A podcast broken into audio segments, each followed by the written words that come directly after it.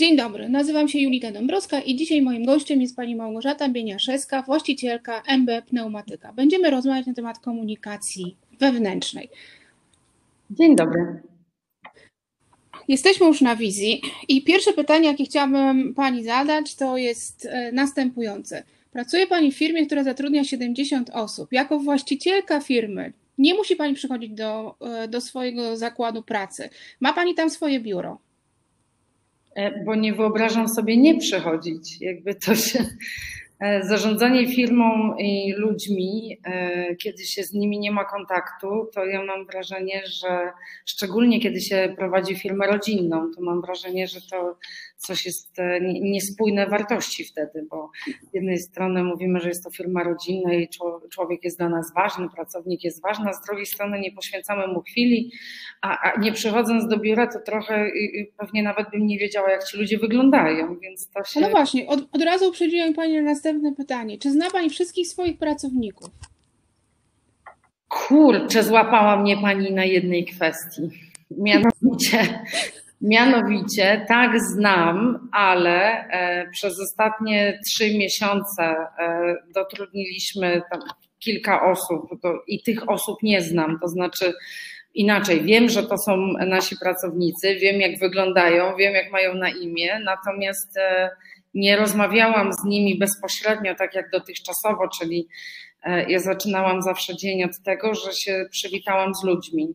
Mogłam wejść na produkcję. Nie zawsze szłam na tą produkcję od, od ręki, mhm. ale e, jakby ci, ci ludzie są mi znani też od tej strony prywatnej, na tyle oczywiście, na ile oni chcą się dzielić jakimiś historiami ale moi pracownicy to nie tylko numerek w kadrach, to nie tylko e, nazwisko, imię, to stojąca za nimi historia. czyli, że częściej pani nie jest za biurkiem, tylko chodzi pani po wszystkich pokojach i pomieszczeniach w firmie. Zgadza się? Tak, ale przed COVID. Teraz niestety nie chodzę, ale znalazłam sposób i jak e, moich ludzi w administracji nie było, bo byli trybie pracy zdalnej, to nagrywałam filmiki na Facebooku, bo to był sposób, żeby dotrzeć do zarówno pracowników produkcyjnych, jak i pracowników biurowych, którzy nie przebywali wtedy w biurach. Mhm. I jak się sprawdziło to rozwiązanie? Polubili Pani, pani filmiki? Szczerze powiedziawszy, to był taki sposób komunikacji, ja bym powiedziała, że e, awaryjny, to znaczy ja nie wiem innego, bo owszem, słaliśmy maile do, do pracowników, e, zarówno zarząd, jak i ja, spójne komunikaty, ale tak jak wiemy, e, ta komunikacja w tej pandemii była niezmiernie ważna. Nagle z dnia na dzień ludzie przestali się pojawiać w biurach.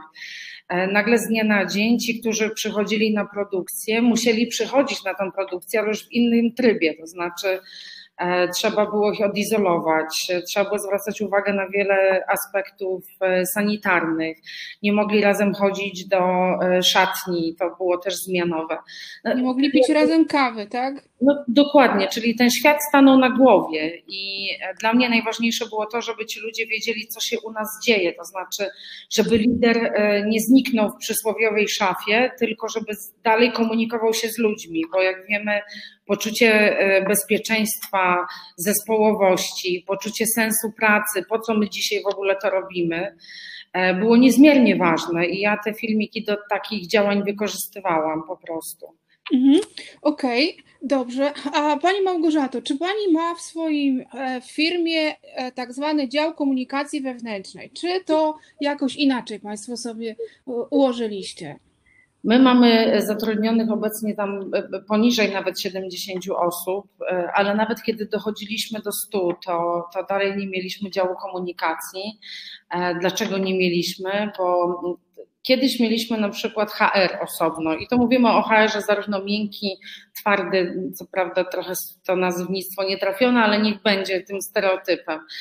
I, e, I doszliśmy do wniosku, że HR, który jest osobnym działem zajmującym się e, nazwijmy to może employer brandingiem, czy tam marketingiem, jak zwał, jak zwał, ale chodziło o to, żeby zadbać o pracowników, to nagle się okazało, że to nie ma sensu, że jeżeli HR nie jest wtłoczony w procesy, mhm. to my tak naprawdę e, nie jest on nam w ogóle potrzebny. E, no i dlatego podjęłam decyzję po czasie, że e, menadżerka HR-u stała się wiceprezesem firmy i dzięki temu te funkcje zostały połączone i ona już nie musiała mówić do kogoś, bo mówiła sama do siebie. Okay. Miała sobie potrzeby, a doskonale je zna i to jest bardzo dobry specjalista, więc mhm. przekonywanie jej do tego, że trzeba dbać o ludzi, że trzeba się z nimi komunikować i tak dalej, i tak dalej, to, to już nie miało sensu, no to doskonale wiedziała. Mhm. No dobrze, to tak jeszcze uporządkujmy, bo tak, e, działu e, komunikacji wewnętrznej nie ma, E, korzysta Pani z różnych nowinek technicznych, bo wielu prezesów bałoby się nagrać film, e, wielu prezesów e, bałoby się komunikować z pracownikami, wykorzystując media społecznościowe.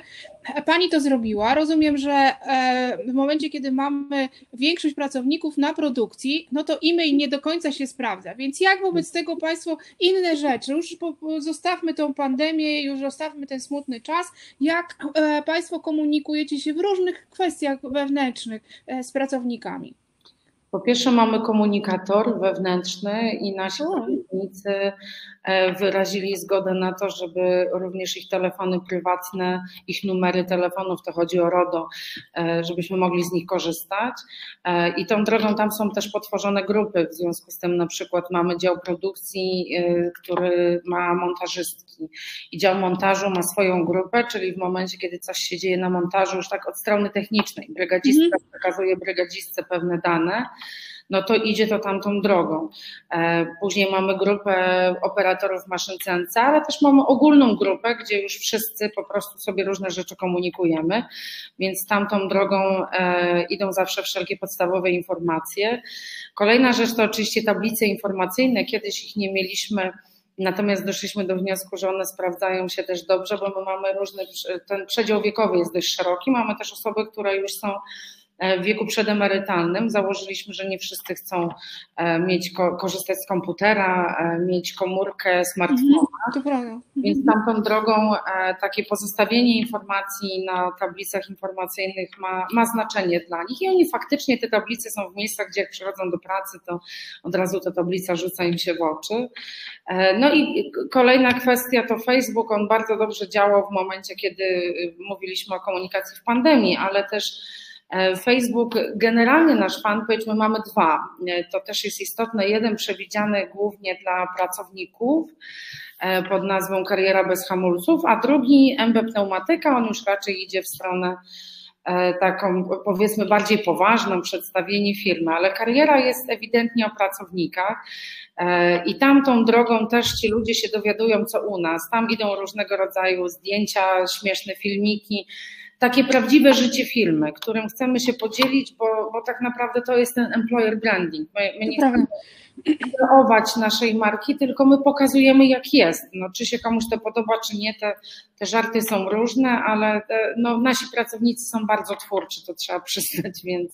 Okej, okay. czyli z tego wynika, że to nie jest taka, powiedziałabym, bardzo formalna komunikacja, informacje dotyczące, nie wiem, różnych zmian w firmie, awansów, E, e, wniosków urlopowych, jakichś takich dosyć sztampowych, powiedziałabym, spraw, tylko pozwoliście sobie Państwo na to, że połączyliście humor no jeżeli dobrze rozumiem, e, taką swobodę komunikacji, żeby po prostu wykorzystać to.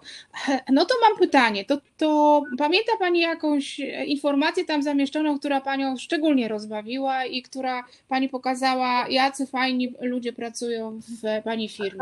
To, to takich było tysiące i to nie przesadzam. To jedną z ostatnich poprosiłam. E, to, to ja powiem jedną z tych, którą najbardziej zapamiętałam. Ona nie była co prawda ostatnia, ale E, dziewczyny z działu montażu zaskoczyły nas, ponieważ e, kiedy była Wielkanoc, krótko przed Wielkanocą, e, zainwestowały same w koszulki, miały różowe koszulki z napisem króliki z MB pneumatyki, założyły uszka królicze e, na górę, ogonki królicze i zrobiły sobie zdjęcia wielkanocne, to znaczy całą tą ekipą wyglądało to przekomicznie i przezabawnie i rozniosły jajka E, czekoladowe po całej firmie i to nas zaskoczyły. To znaczy ani zarząd, ani ja, ani nikt nie wiedział, że tak się mobilizuje e, produkcja. A kolejna historia też związana z Wielkanocą, zorganizowaliśmy E, ponieważ nie chcieliśmy, żeby święta generalnie były obchodzone, e, czy to mm, religijnie, czy niereligijnie. Uznaliśmy, że jest to po prostu fajny moment do tego, żeby się zintegrować, a nie chcieliśmy na przykład usiąść przy stole wigilijnym i jeść z szacunku do różnorodności w firmie. W związku z tym e, na święta zorganizowaliśmy poszukiwanie jajek po terenie całej firmy, czyli HR-y umieściły kurczę, żeby nie skłamać, kilkaset jajek różnej wielkości e, na terenie calusieńkiej naszej firmy, oczywiście też na zewnątrz. E, no i w tle muzyka, podzieliliśmy się na grupy e, i każda grupa, im więcej tych jajek w terminie 10 minut chyba mieli do zebrania, ta wygrywała i nagrodą było strusie jajo. Jedno strusie jajo na, no żeby nie skłamać, chyba 6-7 osób byłam, naprawdę byłam tak sceptycznie do tego nastawiona, pomyślałam sobie, że rozumiem, że młodzi będą biegać, ale nie, nie kupuję tego, że ludzie po 60 będą chcieli uganiać się za po terenie firmy. E, ja nie mogłam uwierzyć w to, co widziałam, ponieważ oni biegali jako pętani, a to jajko strusie, które no, tak naprawdę było nagrodą symboliczną, nic nie wnoszącą, no, nie, nie zjedli jajka, nie podzielili na sześć osób, po prostu było. E, to, to było taką nagrodą, jakbyśmy co najmniej Ferrari tam mieli dać w prezencie. Zdobycie tego jajka to, to była nagroda wszechczasów po prostu.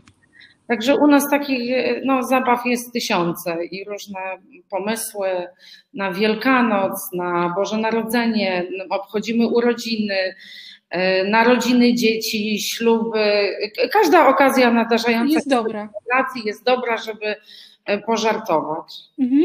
Dobrze, to, to, zaczęliśmy od takich rzeczy bardzo pozytywnych i takich e, mniej biznesowych. A e, wiele badań dotyczących komunikacji wewnętrznej mówi, że polscy menadżerowie nie potrafią jednej rzeczy, mianowicie nie potrafią przekazać wsparcia i uznania swoim e, podwładnym. To jak to sobie Państwo e, e, opanowaliście w swojej firmie? Czy macie w ogóle taki temat, który no, jest przedmiotem dyskusji i rozważań, co z tym fantem zrobić? Już dzisiaj nie, ale powiem dlaczego. Dlatego, że e, w mojej historii od tyrana do lidera e, moi ludzie w tym zakresie przeszli piekło na ziemi. Ojejku. Mianowicie e, ja faktycznie, ja jako ja, Małgosia B., miałam duży problem z informacją zwrotną pozytywną. To znaczy negatywna szła mi znacznie lepiej. Ona może i była na poziomie, natomiast jak wiemy, ona nie do końca buduje. Nie? E, I pamiętam jak dziś, kiedy właśnie HR manager, obecna e, wiceprezes, przyszła do mnie na rozmowę i Agnieszka powiedziała mniej więcej takie zdanie: Słuchaj, ja jestem z tych, które potrzebują informacji zwrotnej pozytywnej, nawet takiej mini, ale jednak jakoś w miarę stałej, jeśli robię dobre rzeczy. Mówi, przyjmę bardzo chętnie też krytykę, jeśli oczywiście będzie konstruktywna. No i pokiwałam głową, powiedziałam, że rozumiem, to się wydaje naturalne. No ale oczywiście w ferworze różnych działań to nie dlatego, że nie chciałam, tylko nie była to naturalna myśl, która mi przychodziła do głowy. Wydawało mi się, że skoro ona robi dobre rzeczy i widzimy jej efekty, no to wszystko to przecież jest logicznym, że ja jestem zadowolona. I pamiętam, jak Aga przyszła do mnie ponownie e, po jakimś czasie, krótkim dość, i mówi: Słuchaj, prawda, że to dobrze zrobiłam, podobało ci się, przy okazji jakiegoś działania. Ja mówię, no, no logiczne, no podoba mi się. Ona mówi, wiesz, to cieszę się, że to zauważyłaś. Byłam zdziwiona, powiedziałam, no okej, okay. na, następny dzień kolejne działanie i, i znowu mój brak informacji y, zwrotnej, pozytywnej. Aga znowu wchodzi do biura i mówi, świetnie mi poszło, prawda? Pomyślałam sobie, że no, no zwariowała. Jak będzie mi tak przyłazić za każdym razem do biura i mówić mi, że, że jej świetnie poszło, to ja nerwowo się wykończę. Za którymś razem przychodzi do mnie, to chyba trwało dobry tydzień, przychodzi do mnie i mówi, słuchaj, Zacznę liczyć Ci punkty. Za każdym razem, kiedy sama z siebie dasz mi pozytywną informację zwrotną, to będziesz miała tak zwany one point. Mówi, jeżeli dojdziesz do iluś punktów, to dostaniesz nagrodę. I tak zaczęła się nasza przygoda z informacją zwrotną pozytywną i dzisiaj e, zostałam wyszkolona przez Agę po prostu. E, I dzisiaj taki tekst panujący u nas w firmie to e, brawo ty, no to żaden, mhm. żadna innowacja. Natomiast jeżeli ktoś nie zauważa, już nie tylko ja, ale jeżeli ktoś nie udziela informacji zwrotnej, to ten, który ją powinien dostać, wysyła maila z komunikatem brawo ja. I wtedy jakby komunikuję w ten sposób, że słuchajcie, powinniście to zauważyć. I to wszystko jest kwestia pewnej pracy. Nam to długo zajęło. No właśnie pytanie jest ile czasu? Ja bym powiedziała, że ja się informacji zwrotnej uczyłam chyba z dobry rok mimo tego, że ja naprawdę na ten temat bardzo dużo teoretycznie wiedziałam, to wdrożenie tego do, do realiów firmowych dla mnie osobiście było bardzo trudne, bo nie było naturalne z jakichś powodów. Mhm. Dzisiaj to, to jest taka norma i jak o to zadbaliśmy, też mm, ja zauważyłam pewne zmiany. Jeszcze do niedawna e, prosiliśmy pracowników, e, żeby oceniali ocena pracownika, tak? tak mhm trenna ankieta, która była puszczana raz na pół roku i wszyscy tam próbowali najpierw sama ocena, potem kolega, później przełożony, takie coś w rodzaju 360 tak zwanej, ale nie do końca. No i to, co zauważyliśmy, to to, że, że ludzie odpowiadali na, na zasadzie jestem, wszystko robię świetnie, e, kierownik też uważa, że robię świetnie, na zasadzie tylko takiej, żeby puścić ten dokument, niech on idzie i niech się nikt nie czepia. Jest zrobione, jakby kadry pytały, to dokument mają, a czy on jest zgodny z prawdą, nie ma to znaczenia. Jak zmieniliśmy tą formę i e, pracownik miał sobie przeprowadzić samoocenę, a potem usiąść z przełożonym i porozmawiać, gdzie widzi słabe, mocne strony, nad czym mogą razem popracować, ale poszła też komunikacja w drugą stronę, czyli ten przełożony kierownik usłyszał, co by mógł poprawić, to praca nad tym, żeby e, ci ludzie chcieli i byli otwarci i mieli odwagę powiedzieć swoim przełożonym, co sądzą, to była praca kilku lat, ale dzisiaj to funkcjonuje. W większości przypadków ludzie nie mają z tym problemów, żeby, żeby mówić, ale konstruktywnie, bo tam jeszcze po drodze był problem, e, jak, jak to mówić żeby nie, nie, nie urazić, a z drugiej strony, żeby powiedzieć prawdę, żeby popracować nad jakimś wyzwaniem. To prawda. To, po co Pani mówi, jest bardzo ciekawe, a, wobec tego mam dwa pytania i proszę sobie wybrać, które pierwsze. Co spowodowało, że w ogóle Pani chciała się zmienić, bo sama Pani e, jest osobą dosyć ekspresyjną, taką Panią odbieram. E, wszędzie Pani pełno. Natomiast jest pytanie takie, że jako osoby dorosłe, już niezależnie czy jesteśmy bardzo e, e, młodzi, czy też troszeczkę starsi, e, to uczenie siebie i zmiana siebie, swoich przyzwyczajeń, w tym komunikacyjnych, przychodzi nam dosyć trudno. Więc musimy mieć dos- dobry powód, żeby w ogóle nad tym zacząć się zastanawiać.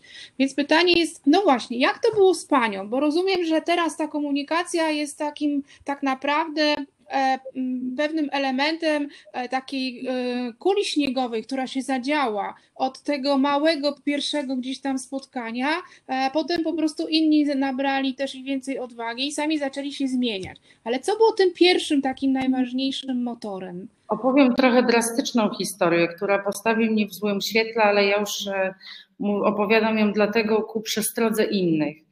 Ja wychowałam się w, w czasach krótko pokomunistycznych, czyli wzorce, które jeszcze miałam jako e, obserwujący, do, dojrzewający lider były takie, że miałam 21 lat, przejęłam firmę, której wcale nie chciałam przejmować, a nie miałam w planach przejmować firmy rodzinnej, ja miałam być nauczycielem języka angielskiego. No, stało się jak się stało, mój tato się rozchorował, przejmuje firmę, no i mam wzorce, to znaczy ja płacę, ja żądam, to ten pierwszy wzorzec, drugi wzorzec, jak ci się nie podoba, to się wynoś. E, to były takie naturalne, nie, nie tylko w firmie naszej, mam tak, wrażenie, tak. że to była taka kultura tamtych czasów. E, I ja tak zaczynam prowadzić swoich ludzi. Na dodatek ja, Smarkula, 21-letnia, prowadzę menedżerów, e, albo raczej, przepraszam, inżynierów na poziomie powiedzmy wiek 40 plus.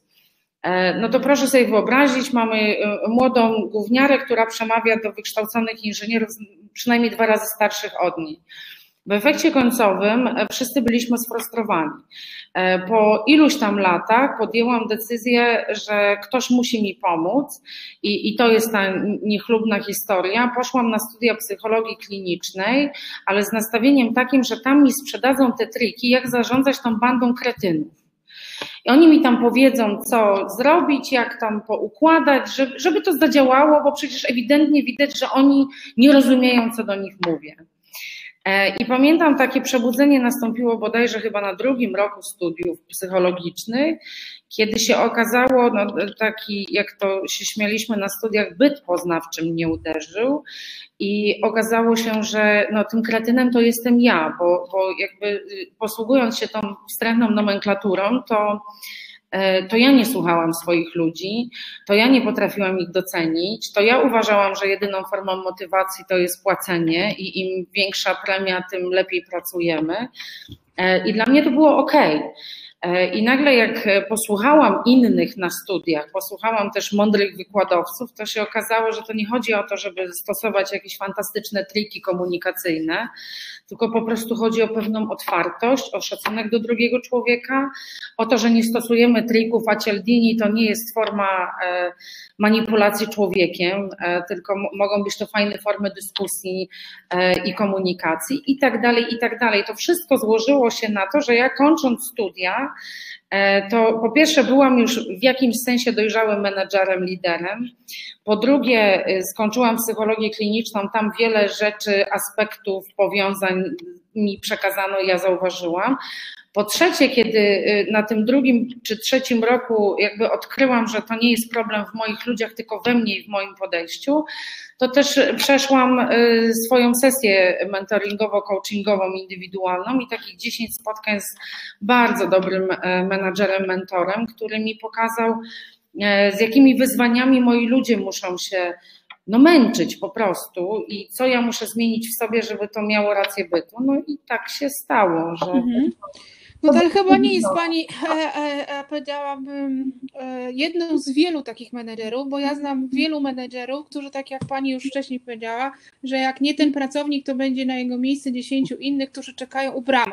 No, praktyka pokazuje, że wcale nie czekają u bram, że teraz trzeba wyłuskać te osoby, które by dopasowały się do zespołu, który już istnieje, więc mamy troszeczkę inne wyzwania. Ale e, dla mnie pytanie, e, które chciałabym jeszcze kontynuować, to jest tak, że e, w tej całej opowieści ja mam wrażenie, że mówimy o rzeczach, które są z takiej sfery nie logiki, czyli nie przekazywania faktów, jakichś argumentów twardych, dlaczego trzeba na przykład postępować, tylko raczej mówimy o takiej sferze miękkiej, dotyczącej emocji, dotyczącej dotyczącej wartości. Wobec tego, e, czy, e, e, czy miałaby Pani jakąś wskazówkę dla innych menedżerów? Bo wiem, Pani postawa mówi o tym, że się da i ja to kupuję. Natomiast pytanie dla innych menedżerów, którzy zastanawiają się po wielu przeczytanych książkach, w których jest informacja taka strukturalna. Najpierw cel, potem jest droga dotarcia do tego celu,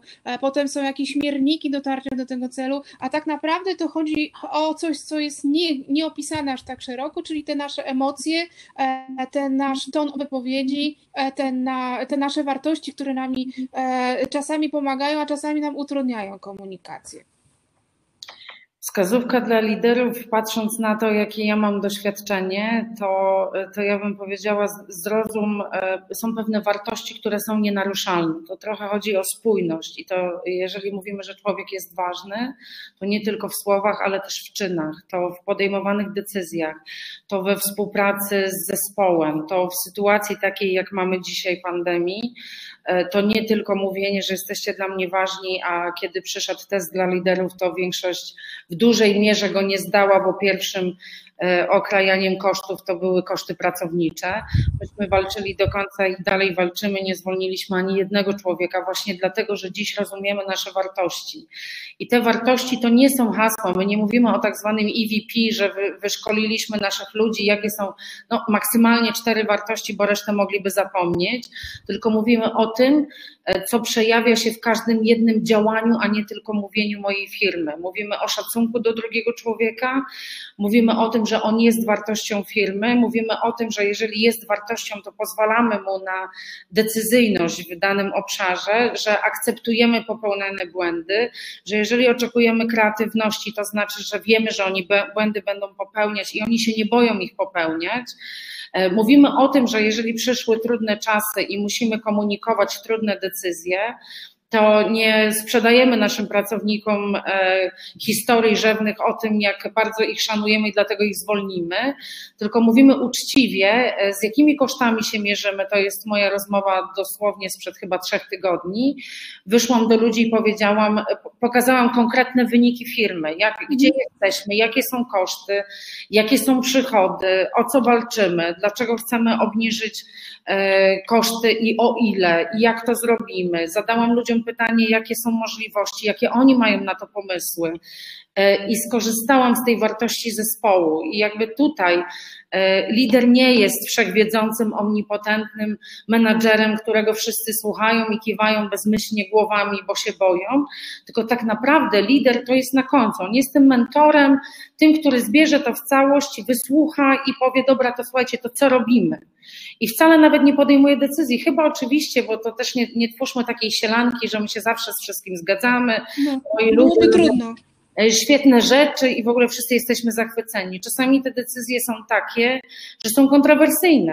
Mhm. Ktoś ma jedno zdanie, ja mam inne i musimy znaleźć jakieś, e, jakieś rozwiązanie.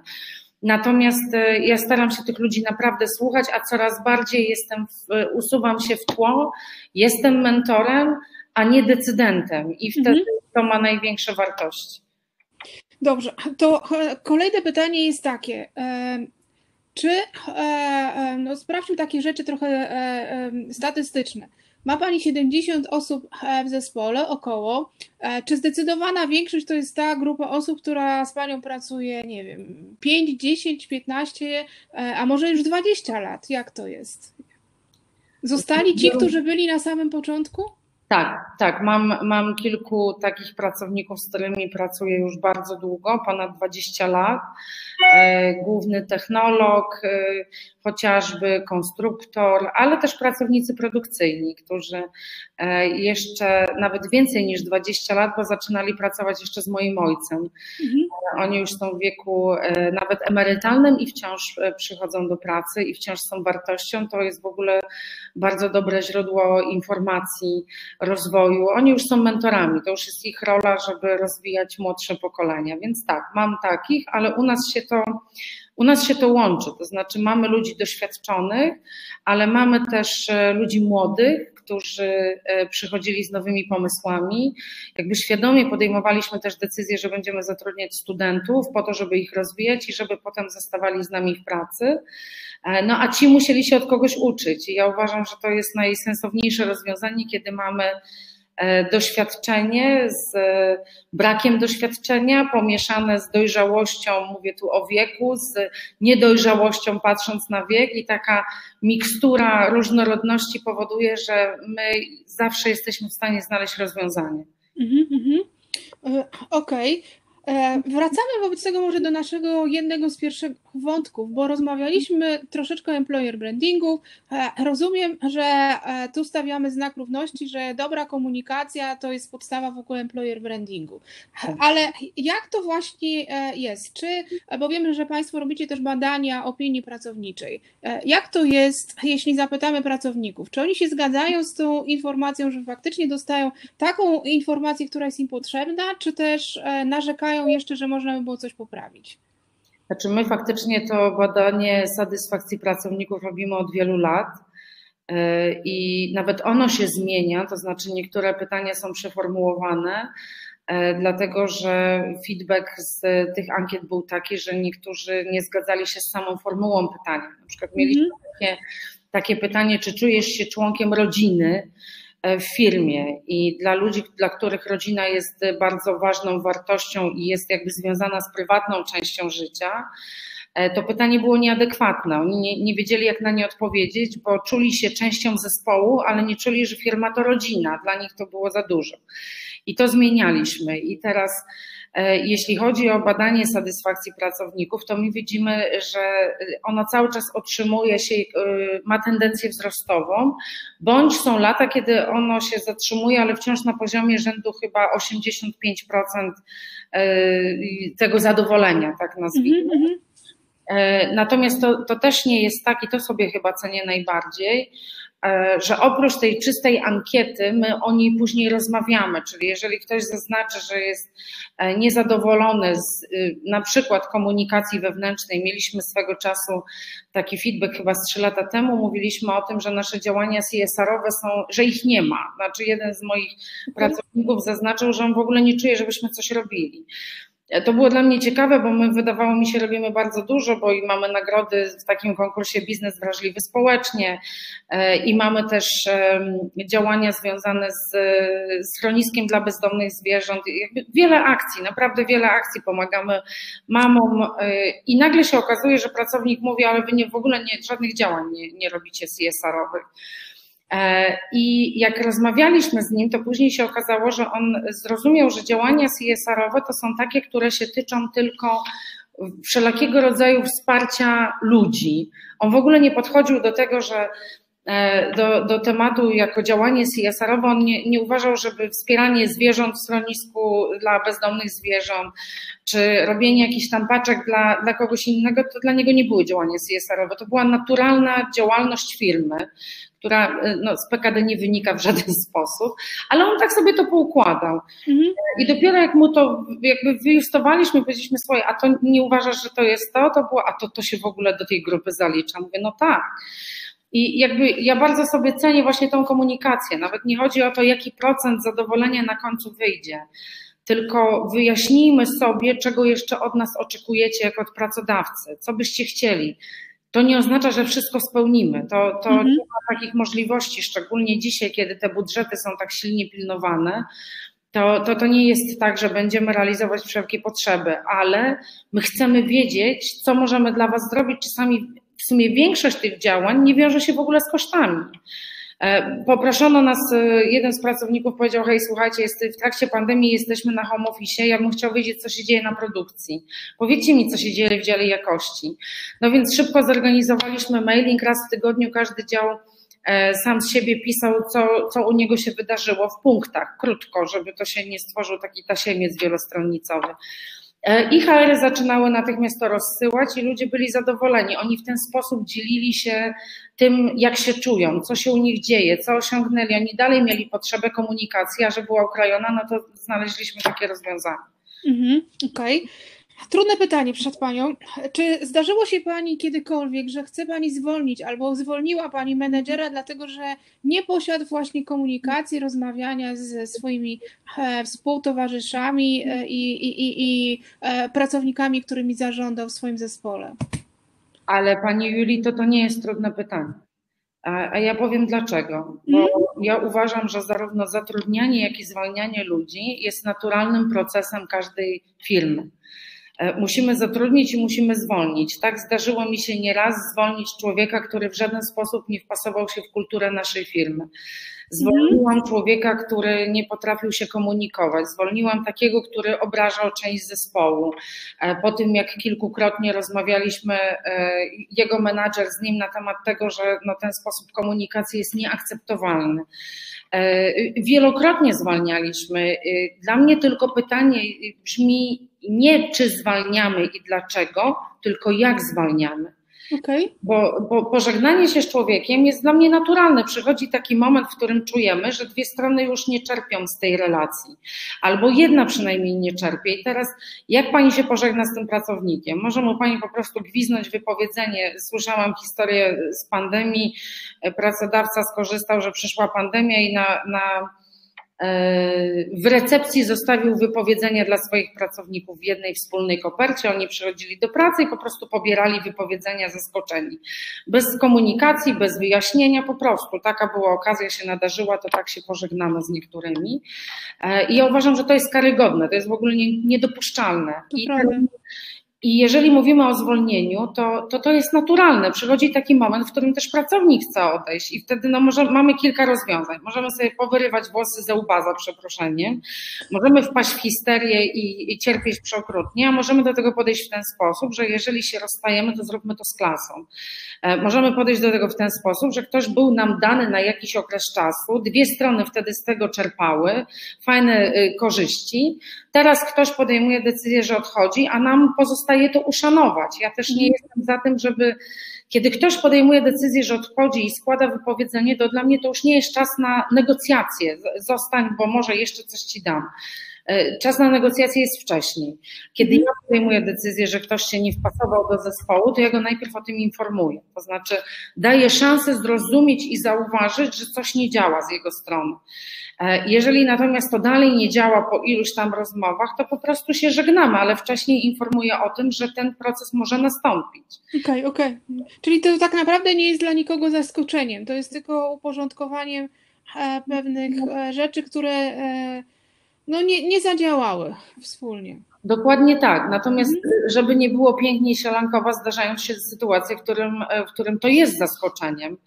E, czy to dla jednej, czy dla drugiej strony. Jeżeli ktoś składa wypowiedzenie, a chwilę później idzie na L4, no, no to, to, to, jest zaskoczeniem, ale wtedy no, no znowu ma Pani dwie opcje. E, albo dramat, albo akceptacja. Ja... Nie, nie, nie, nie. Bardziej mi chodziło o to, czy bo a, a, rozmawiamy o komunikacji, e, czy zdarza, zdarza się, bo wiem, że w innych firmach od pewnego czasu. To tak myślę, że dwie dekady dopiero uczciwie możemy powiedzieć, że powodem do zwolnienia jest e, niedoskonała komunikacja. I to nawet nie w tym sensie, że ktoś e, nie potrafi, ale e, w pewnych rzeczy po prostu nie chce przyjąć do wiadomości, nauczyć się i po prostu zmienić.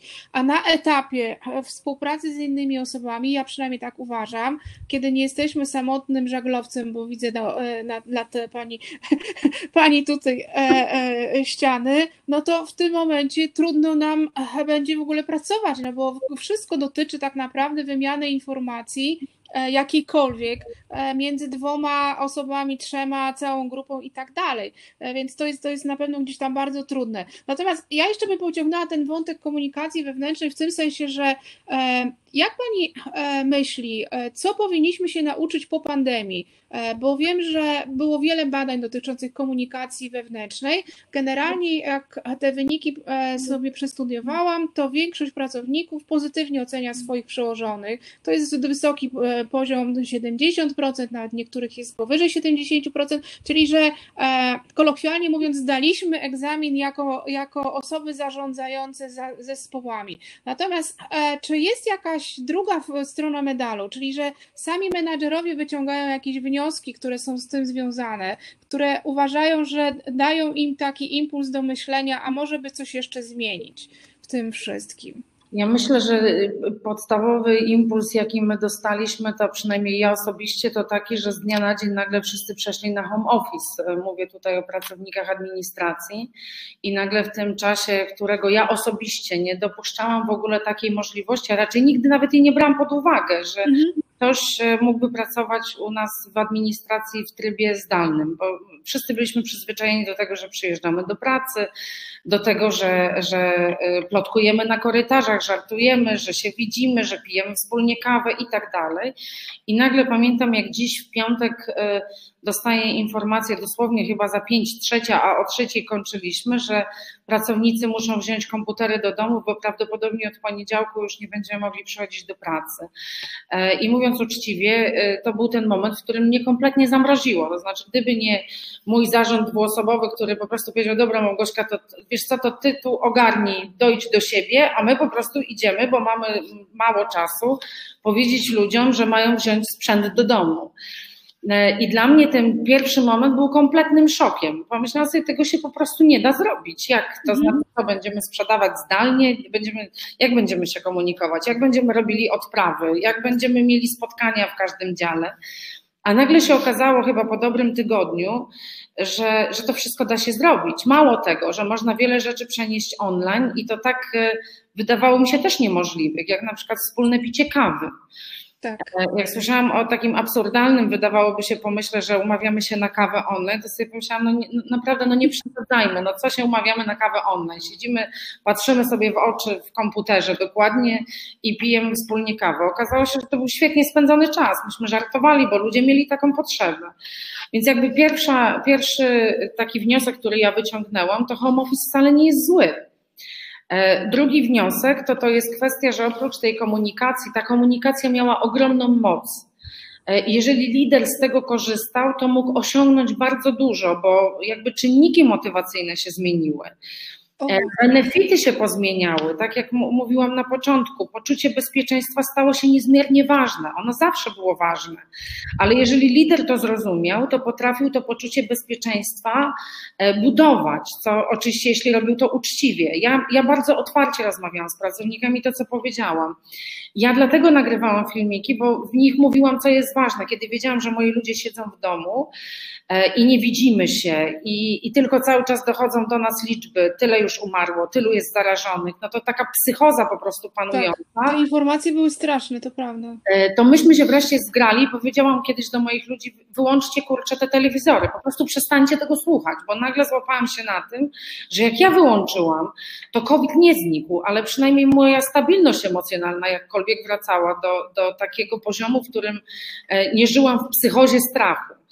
E, I poczucie bezpieczeństwa, nagrywanie filmików i mówienie do ludzi, że słuchajcie, nie martwcie się, zarówno wtedy, kiedy poszliście w tryb pracy zdalnej, my funkcjonujemy, my się nie widzimy, ale firma ma zamówienia, ale i tak dalej ale również uczciwie mówiłam, kiedy już wracali po, po tym e, okresie pracy zdalnej, to mówiłam do nich, słuchajcie, możecie być bezpieczni, wracacie do firmy, w której są zachowane wszelkie standardy bezpieczeństwa, ale wiąże się to też z różnymi e, regułami, których musicie przestrzegać, zasadami. E, stałam na straży pierwszego dnia, jak ten hycel po prostu łapałam ludzi, którzy wchodzili do biura, bo nikt nie miał nawyku odkażenia rąk na, no na samym wejściu. Więc jak krzyczałam prawie, że i mówiłam, słuchajcie, ręce. I oni mówią, a dobra, okej, okay, no tak. A kartka wielka wisiała przed, na drzwiach, ale nikt jej jakby nie przeczytał. E, więc poczucie bezpieczeństwa to jedno, drugie no zespołowość. Tu się też pozmieniało, bo my mieliśmy potrzebę takiej integracji. Mhm. My dzisiaj nie mamy potrzeby integracji w rozumieniu pojedziemy na wyjazd integracyjny, ale my mamy potrzebę zespołowości. My chcemy wiedzieć, że należymy do jednego zespołu, który walczy o te same rzeczy. My chcemy wiedzieć też, jakie mamy cele. To nie jest nic nowego. Każda firma, która funkcjonuje, wie, że musi wyznaczać cele, ale dzisiaj stały się one o tyle ważne, że ten lider musi być tym kapitanem na statku, który powie: Słuchajcie, do tego dążymy. Niech każdy z Was dołączy. Ale tutaj pani wtrącę się troszeczkę, bo ten lider jest chyba czasami samotny, taki kapitan, który nie wie z kim może porozmawiać. On musi znaleźć to e, we własnym doświadczeniu albo w jakiś taki szybkiej analizie, co, co może, a czego nie powinien zrobić, no bo wszyscy na niego patrzą, tak? Ale ja mam też, e, znowu zacznę od ale, ja mam, ja mam dobrych menedżerów. Naprawdę, ja mam dobrych menedżerów, bo ja wielokrotnie nie wiedziałam, co mam powiedzieć. I wielokrotnie się zastanawiałam. E, e, mało tego, miałam taki właśnie, ja, ja dość trudno przeszłam ten pierwszy tydzień. Od momentu, kiedy się dowiedziałam, że przechodzimy na tryb pracy zdalnej, gdzie nagle e, szły informacje, że we Włoszech tirami praktycznie wywożą ciała ludzi. No tak, ten obrazek był straszny. Był, był po prostu tak dojmujący i dołujący, że, że ja, ja się śmiałam, może to fatalnie zabrzmi, że mi się myślenie zatrzymało na chwilę, bo ja zaczęłam żyć w strachu. E, ale wtedy miałam dwójkę e, ludzi z zarządu, e, właśnie HR menadżerka, stonowana osoba i wiceprezes, który zajmuje się też produkcją, którzy przejęli tą rolę nie tyle uspokajania mnie, bo to nie chodziło o to, żeby złapać mnie w jakimś amoku biegającą, posadzić, być będzie dobrze, tylko ja potrzebowałam rozważyć plan najgorszy z możliwych. Ja chciałam wiedzieć, bo takie jest moje myślenie zawsze. Tak, ja mam taki sposób radzenia sobie ze stresem. Najpierw muszę wiedzieć, co mi grozi, co jest najgorszą możliwą opcją. I kiedy już znam rozwiązanie z tego najgorszego, to ja wtedy mogę jakby cofać się i analizować wszystko to, co się zdarzy. Więc nawet jeśli nie wiedziałam, co powiedzieć, to siadaliśmy w trójkę przynajmniej z zarządem i rozmawialiśmy, co powinniśmy zrobić, czego ludzie się mogą bać o czym powinnam powiedzieć? Nie przyszło mi do głowy chociażby to, że mam powiedzieć moim ludziom, jak będzie wyglądało życie po powrocie do biur. Albo, nie wiemy. E, albo nie, nie wiedziałam, że mam im powiedzieć o tym jakoś w połowie, chyba już po kilku tygodniach pracy zdalnej, E, przyszło mi do głowy, że, że powiem im, że, że jest ok, to znaczy nie bójcie się, my nie, nie knujemy za waszymi plecami, nie planujemy zwolnień, bo to był ten moment, w którym nagle się przedsiębiorstwa obudziły i bardzo silnie w mediach słyszeliśmy, że są i tu zwolnienia, i tam zwolnienia, poziom bezrobocia wzrasta, e, staje się rynek pracodawcy, pracownicy bójcie się. I znowu psychoza, więc wtedy moją rolą było pójść do ludzi i powiedzieć: Słuchajcie, nie bójcie się, u nas nic z tych rzeczy się nie dzieje, nie planujemy zwolnień. E, owszem, skorzystaliśmy z tarczy antykryzysowej. Wiecie dlaczego? Obniżyliśmy wynagrodzenia, dostaliśmy dofinansowanie, ale nie po to, żeby zarobić, tylko po to, żeby przetrwać i żeby każdy jeden etat przetrwał. I to było jakby naturalne, więc. E, a wracając do Pani pytania, to, to jeszcze jedna kwestia, to poczucie sensu. No, moje ulubione akurat to jest. Psychologia Frankla mówi jasno, ty, ty, musisz wiedzieć, jaki jest sens Twojej pracy, po co Ty to robisz. I myśmy to przetestowali długo przed pandemią, kiedy mówiliśmy naszym e, dział montażu i nasze pracownice, które montują złącza, czyli to, co my robimy. I teraz, kiedy montowały złącza, to po prostu panie to robiły, ale kiedy powiedzieliśmy im, słuchajcie, e, to są produkty i wasza praca, produkt jeździ w takich pojazdach jak Volvo, jak Mercedes, jak Scania, czyli takie nazwy, które cokolwiek mówią nawet tym, którzy nie są z tej branży, i że wy macie wpływ na bezpieczeństwo tych ludzi, bo dzięki waszej dobrej pracy te wyroby są dobre i samochód zahamuje, dzięki wam autobus zahamuje nazwy XYZ, to się nagle okazywało, że ta praca miała sens. To wtedy już pani nie klepała na montażu 500 sztuki tego samego, tylko nagle to, to miało znaczenie, to co ona robi, jej praca miała sens. Mm. I dokładnie to samo stało się w pandemii, kiedy pewnie jakbym zadzwoniła do ludzi i powiedziała, słuchajcie, no sprzedajemy, damy radę, więcej, powiecie, musimy się utrzymać, to myślę, że efekt byłby taki, że każdy by powiedział, no to, czym to się różni? No Boże, wcześniej mieliśmy się utrzymać, dzisiaj musimy się utrzymać, ale kiedy ten sens pracy polegał na tym, że my walczymy o etaty, E, i nam zależy na tym, żeby wszyscy zostali, to proszę mi wierzyć, że ludzie, obcięliśmy im wynagrodzenia, e, obcięliśmy im do 0,8 etatu, a ludzie e, z biur, na przykład dział sprzedaży, pracował jeszcze dłużej niż normalnie. I to nie dlatego, że mieli problem z work-life balance, tylko dlatego, że powiedzieli otwarcie, my będziemy pracować, żeby ta firma przetrwała. To jest mój wkład w tą firmę w obecnym czasie. A to było dla mnie wzruszające. To był dowód na to, że. Nie dziwię się, ja też bym była zadowolona, jakby ktoś jak przyszedł, ale rozumiem, że troszeczkę nad tym pani pracowała, no bo to nie, nie, nie urodziło się dzisiaj. Zresztą ja, ja zawsze bardzo sobie cenię szczere rozmowy z menadżerami, bo jak ktoś, e, pamiętam tutaj taka może refleksja dosyć e, e, ważna, że dawno, dawno temu, jak się czytało kobiece gazety kolorowe, to tam były wywiady i mniej więcej wyglądało to tak, że pani wstaje o piątej, ma czas na to, żeby zrobić rano ćwiczenia, pobiegać, ugotować dla rodziny obiad, zawieźć dzieci do przedszkola czy do szkoły, po czym idzie do, na tą godzinę ósmą czy dziewiątą do biura, jest tam do godziny godziny 17 wraca i ma jeszcze czas na spotkanie z koleżankami, e, oczywiście ma jeszcze czas na czytanie książek. Dla mnie to była taka troszeczkę e, wizja, której niestety nie mogłam na sobie samej e, gdzieś tam powtórzyć, bo uważałam, e, że naprawdę praca zajmowała nam bardzo dużo czasu i ona była takim też i motorem, który czuliśmy, że jeżeli nie wykażemy się w pracy, to coś nam ucieka w naszym życiu, prawda? A teraz bardzo jestem szczęśliwa z tego, że oprócz pracy, która na pewno jest bardzo ważna, ja za każdym razem wiercę sobie w głowie pytanie, po co ja to robię, czy to w ogóle ma sens, a może trzeba zrobić coś inaczej, a może trzeba zrobić, e, zająć się czymś zupełnie innym.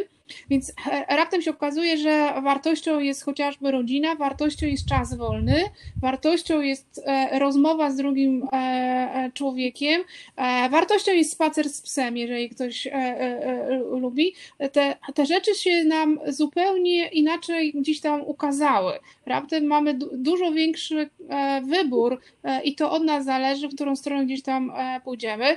A prawda jest też taka, że jak dzisiaj mówimy sobie o komunikacji, to chyba żadna szkoła tak naprawdę nie uczy komunikacji, bo e, to jest coś, e, e, o czym napisano bardzo wiele książek, nakręcono bardzo wiele filmów, a nadal się tego uczymy no, codziennie, każdego dnia i każdego dnia zadajemy sobie pytanie, czy ja dobrze zrozumiałem mojego rozmówcę, czy też nie, i czy na pewno o to chodzi, co, co ja miałem w głowie, czy, czy nie stworzyłem sobie jakiegoś potwora, który tak naprawdę nie istnieje na przykład, tak? Znaczy ja muszę, muszę powiedzieć, że propaganda sukcesu już mnie e, dawno temu zmęczyła i tak. E, w związku z tym, kiedy rozmawiamy o tym e, na przykład, jak, jak zaczyna się pandemia i ja w trybie home office i dwa dni później, nie, przepraszam, dzień później, pomijam problemy techniczne, akurat mieszkam w takim miejscu, gdzie, gdzie kiedy wszyscy sąsiedzi zostali w domu, to nagle internet nam ledwo zipał, więc musiałam wrócić tak czy siak do biur, ale pracujemy z małżonkiem w tym samym miejscu. Jest to nasza firma. Małżonek mój odpowiada za e, zakupy, no ja zarządzam firmą. E, z założenia raczej bezpośrednio nie funkcjonujemy ze sobą w firmie do tego stopnia. No on ma przełożonych tam, ja jestem gdzie indziej, ja operacyjnie mało zarządzam w tamtym dziale.